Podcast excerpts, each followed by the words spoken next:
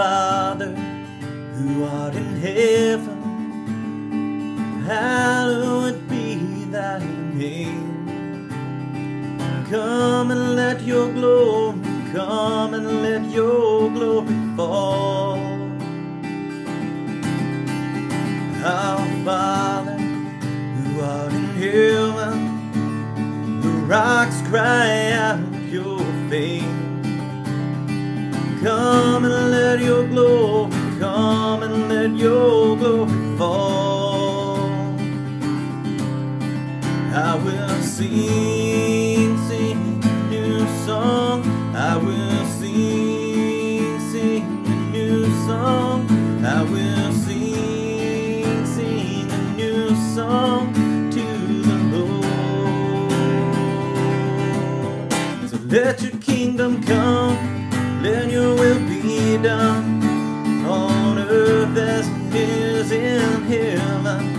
Let every heart proclaim the mercy of your name on earth as it is in heaven.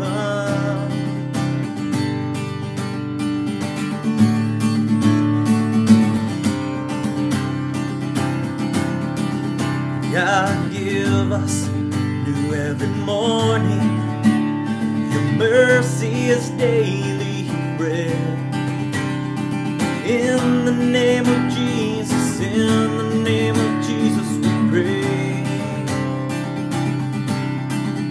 And lead us not to temptation, but deliver us with your hand. In the name of Jesus, in the name of Jesus, we pray.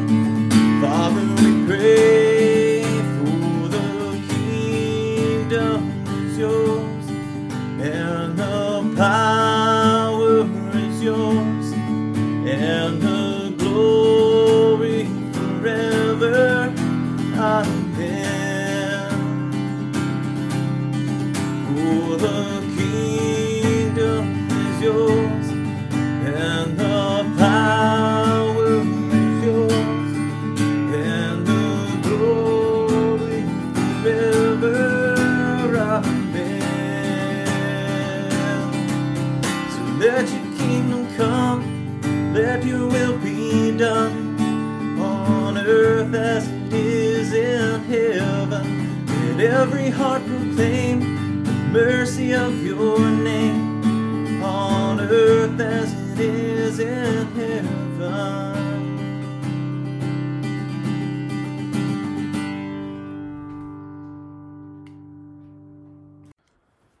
Good morning. Thank you for joining us in worship today.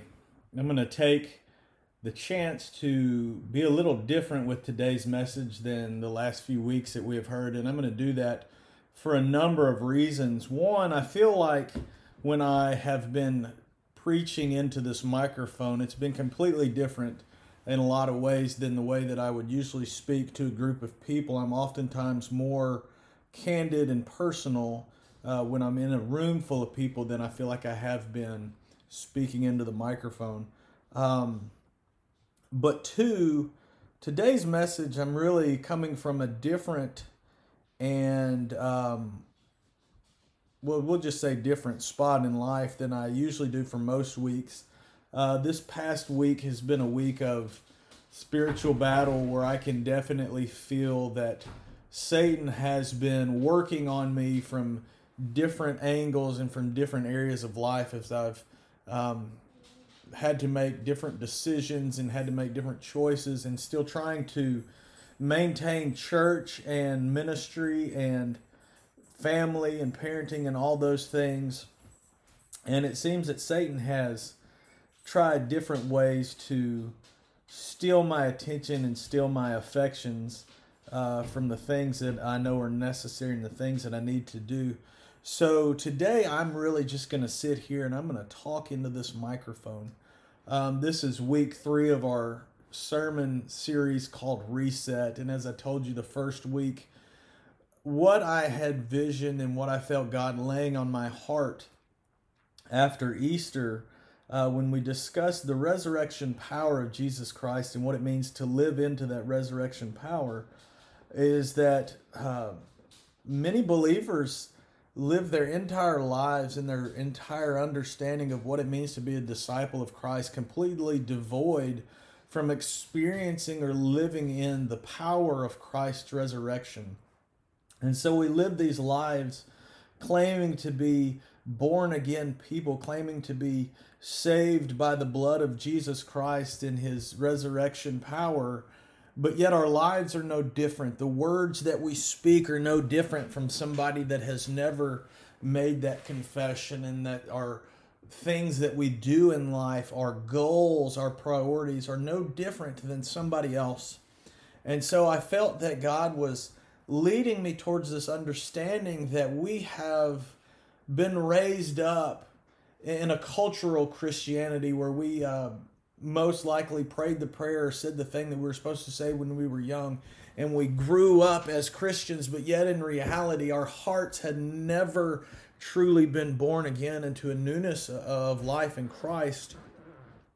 And as we followed Luke throughout the Lenten season um, and we listened to the words of Christ, the things that he said that did not align with our cultural understanding of believers or this Bible Belt understanding of what it means to be people who are sent out with one task and one purpose uh, just weighed heavy on me. And so we went back to Luke chapter 13, where Jesus talks to a group of people about what it means to truly repent.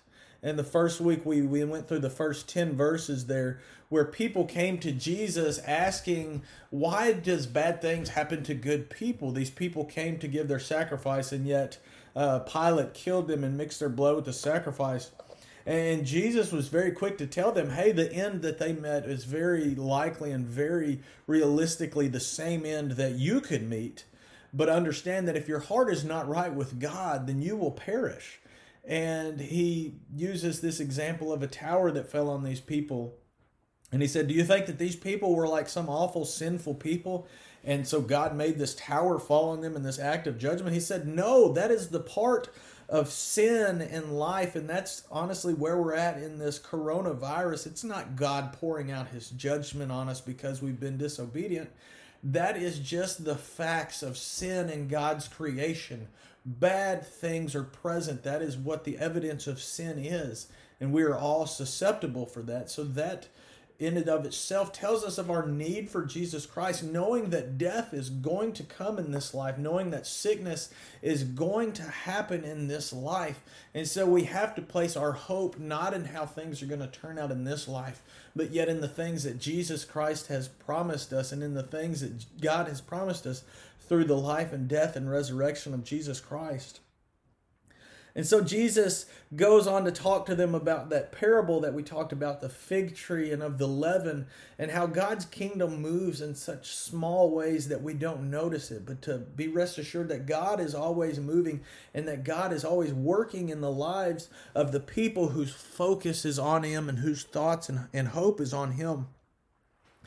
And the next week, we talked about how, as Jesus was teaching in the synagogue, this woman who had been disabled for so many years through what Luke records as a spiritual presence in her life, a, a, an evil spiritual presence in her life, that Jesus took this opportunity on the Sabbath day, the day that God's people were supposed to rest, and he healed her and he freed her from that affliction.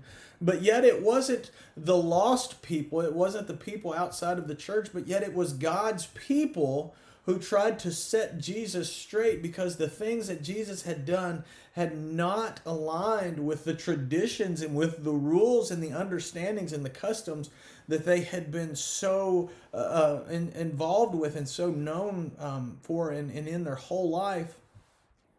And how the, the message that Jesus was trying to tell them that day was about that we had all sinned, we had all fallen short, and that we weren't created for the the law, but the law was created for us. And the things that Jesus had come to do were, were, to come and free us from the consequences of the law.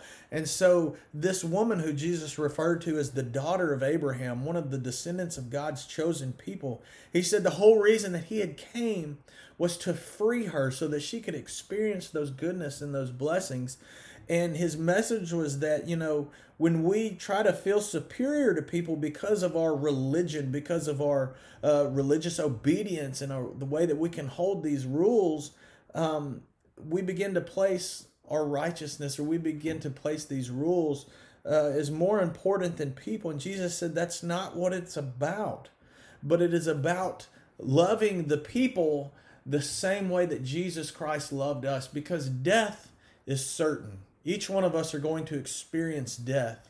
Each one of us are going to experience hardship. Each one of us are going to experience pain and sorrow. The judgment day is coming when Jesus Christ will sit with God the Father and they will judge everyone according to the sin present in their life.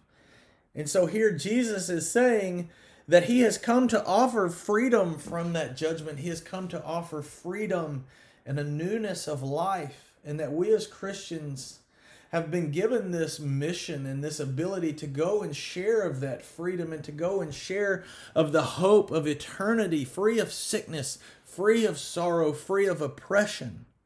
But yet instead we choose to use the things of God and this newness of life in Christ to hold other people down and to control other people.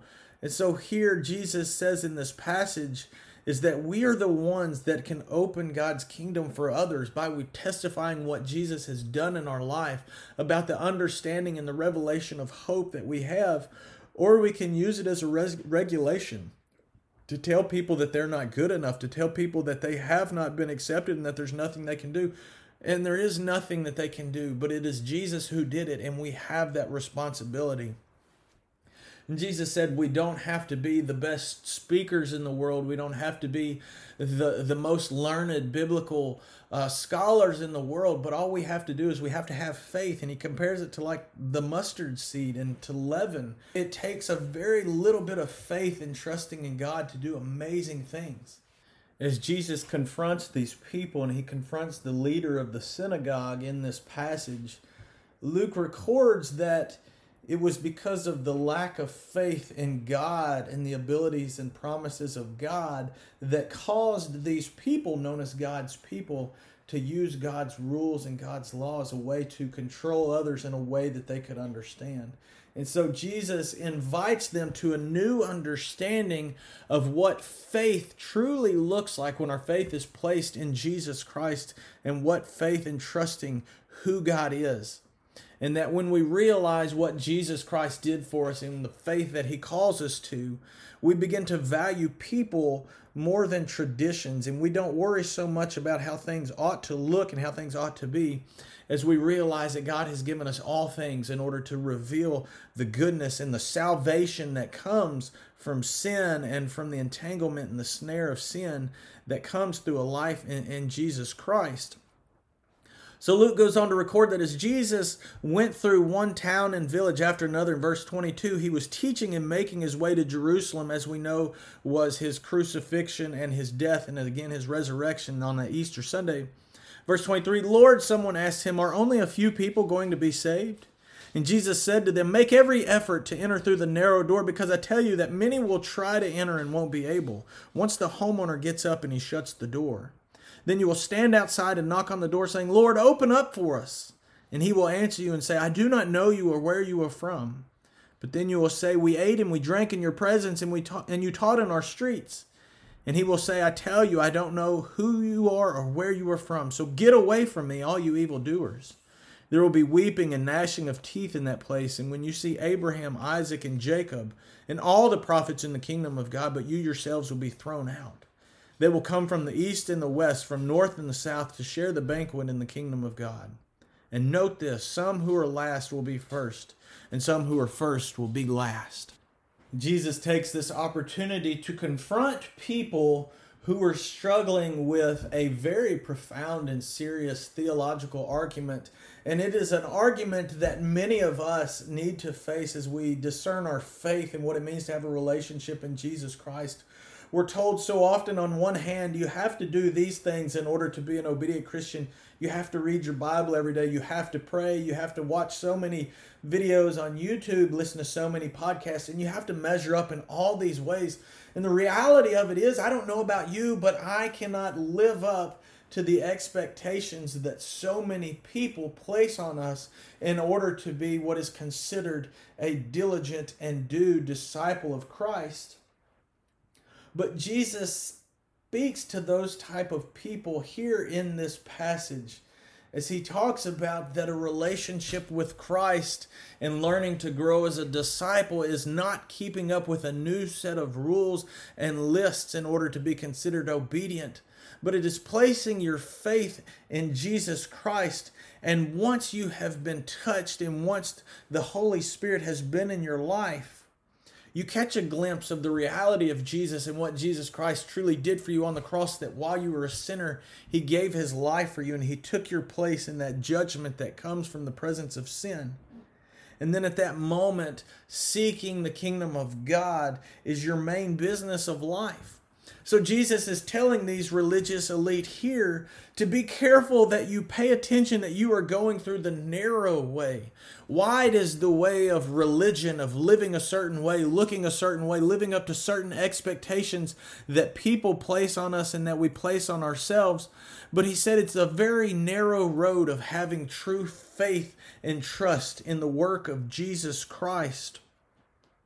And he said to be careful and make sure that chasing God's kingdom is your wor- your real work and that you don't take Jesus as a door hanger so that when people drive by your house or when people uh, you know just metaphorically drive by your life they see that everything looks to be in order and so they're good to go and as long as everybody thinks good about you you're good to go. But jesus said this work of faith in christ and the urgency of getting a relationship with god is important because death is coming. You can't postpone it. The kingdom of god is here and it is now. And jesus is saying it is time to respond on the narrow way of faith, of trusting your faith in believing in what He has come to do and the thing that He has come to do. And so He gives this example of the homeowner. It says that if you don't get things right with God now, if you don't get things right with Jesus Christ now, the time is going to come when the door will be shut. And the people who thought they had been living things right, and the people who thought they were diligent but weren't living according to the word of God and not listening to the things that Jesus had said in the way that he had called them to turn away from things, that he was going to sit there as the homeowner and say, I don't know you. I don't know where you're from. And that's a thing that you and I can't afford to wonder about one day. Is Jesus going to tell us I don't know where you're from. So if you prayed your prayer of salvation, if you have lived your life as a Christian, but yet you are not dying to the Word of God and you are not allowing the words of Christ to change you and to manipulate you and to make you into the new creation that Jesus tells us we were originally created for, we run the risk of transgressing God's Word and finding ourselves here like this person in the passage where they say, We ate with you and we drank in your presence and we listened to your teachings in the streets. But for the Savior to say, I tell you, I don't know you. And so my struggle this week as, as a pastor, as I think about the words that I teach, as I think about a father whose job is to raise his children believing in Christ and having a faith in Christ, the struggle for me has been am I adequate? Am I doing what is necessary? Or am I preaching Christ in a cultural way that is easy to understand, that is easy to accept, where people can hear these words and continue to live comfortably? If we know anything through the lives of God's people, through the example and the life of the disciples of Paul, of many people who have lived their faith with all that it means to be a follower of God's kingdom, we know that Christ does not call us to comfort. Christ doesn't call us uh, to live in security according to the world's terms, but He calls us to live in one thing that is an assurance of eternity through Jesus Christ. He says that life here on this earth is going to be hard. He says that things are going to come against us because of our faith. So, as we look at this passage here, as we see the way that Jesus is talking to the people who are known as God's people, he says to be careful that you are going through the narrow door, because so many people on that day when Christ calls his people home are going to be standing at the door trying to get in, but they're not going to get in because they have misunderstood what it means to be a disciple of Christ. A disciple of Christ is not turning to God only when times are hard, when things are tough. A disciple of Christ is not just doing good works, hoping that it's good enough to please God one day. But a disciple of Christ is someone who has read the words of God that before Jesus Christ we had one path and one destination, and that was headed towards sin, and that was headed towards hell, and that was headed towards an eternity away from God. But because of Jesus Christ, his life, his death, and his resurrection, we have been given the opportunity for a newness of life, and we have been called to live differently than the world, to look differently, to sound differently, to reason differently, and to die differently.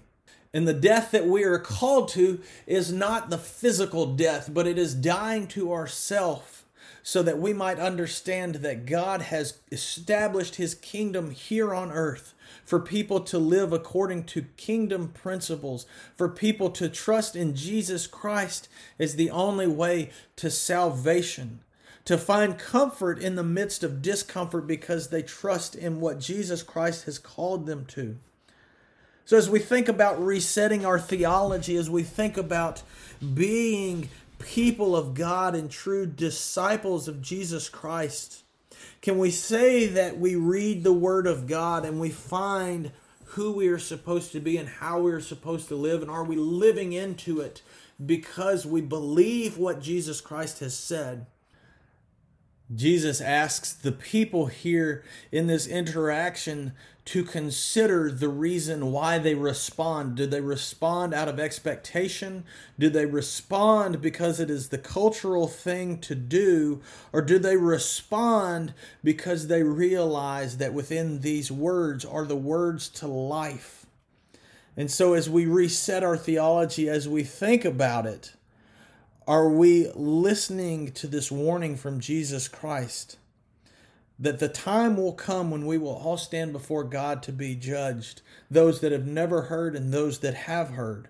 This is the second time in Luke's gospel where we find this warning that people who thought they have had it right their whole life at the time of judgment will come and say, Lord, and Jesus will tell them, I don't know who you are. So I ask you today, as you do an inventory of yourself and as you think who you are, are you following Jesus because you have placed your faith and your trust and your hope in Him and you have allowed the Holy Spirit to change you, to convict you, to mold you? Are you following Jesus because it's culturally expected of you, because you heard it growing up, because you've been told that you need to do it, because somebody has told you if you don't do this, this is going to happen?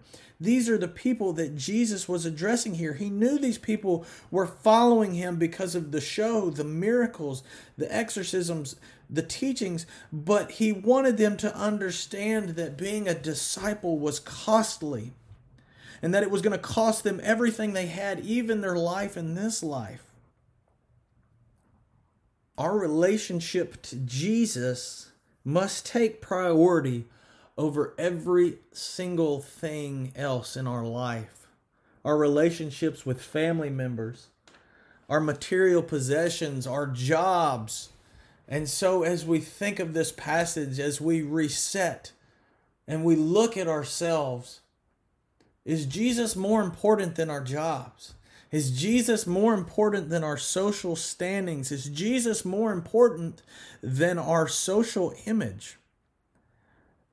And Jesus' words here in this passage are not something that we can afford to listen to and forget about tomorrow. They're not something that we can afford to listen to and not think about after lunch as we're thinking about ball games or what the week's going to look like. But if we have truly been touched by the Holy Spirit, Jesus says, if we have truly placed our faith in Him as our Savior and as our Redeemer, that is going to be our number one priority and our number one purpose. Jesus then asks the people the same question that they asked him when they said, Are few going to be saved? Jesus says, In reality, There's going to be people coming from the east, the west, the north, and the south, and they will all take their places at the feast in the kingdom of God. Are you going to be one of those people? Does the evidence of the Holy Spirit in your life match up with what Jesus said your life is going to look like? Is a person who has placed their faith and their trust and their hope in Him. If today you sit and you think of your life and, and, what it looks like, the way that you have prioritized your time, the way that you have prioritized uh, who you are and the things that you say to people, does your life line up with who Jesus says you should look like? Friends, I don't want us to play church. I don't want us to fool ourselves thinking that we have done what is necessary to cover our bases and now we can sit back and rest and relax. But I want us to understand that through his death, Jesus took our place of condemnation for sin. And through his resurrection, he freed us from sin and he assured us in eternity with him in heaven. But we must place our faith in him and we must understand that our number one goal would be living as people of God's kingdom here and now and that it's not something that we can afford to put off. It's not something that we can take for granted. It's not something that we can file away in our filing cabinet with our insurance documents, but it is something that we must realize must shape and claim who we are and how we live our lives today. And if you've never placed your faith in Jesus Christ, I want you to understand that now is the time to do it that Jesus Christ took your place of judgment that was coming for you, that is coming for you even now. And that it doesn't matter how good of a person you are, it doesn't matter if you mind your own business, it doesn't matter if you keep to yourself, but that sin is present and we are all susceptible to sin. But Jesus Christ made a way for you to experience freedom from that. And while you still may experience things in this life, that He assured you that an eternity waits for you where there will be no more crying, there will be no more sorrow, there will be no more sadness or pain or affliction. And all you have to do is place your faith in Jesus Christ and discover what He has for you in the life that He has for you. But he says it's not something that you can wait to do because you need to do it now. We don't know when death is coming. We don't know what waits for us. Do you need to reset your life today? Either a theology that you've grown up with that does not match up with the Word of God, or a theology of how you've been living life apart from Jesus Christ. I invite you to do that today. I thank you for joining in. I thank you for listening. And I pray that in the next few weeks, we can gather again together and we can worship God together through what He's done through His Son, Jesus Christ. As you go out, go in the name of the Father and of the Son and of the Holy Spirit. Amen.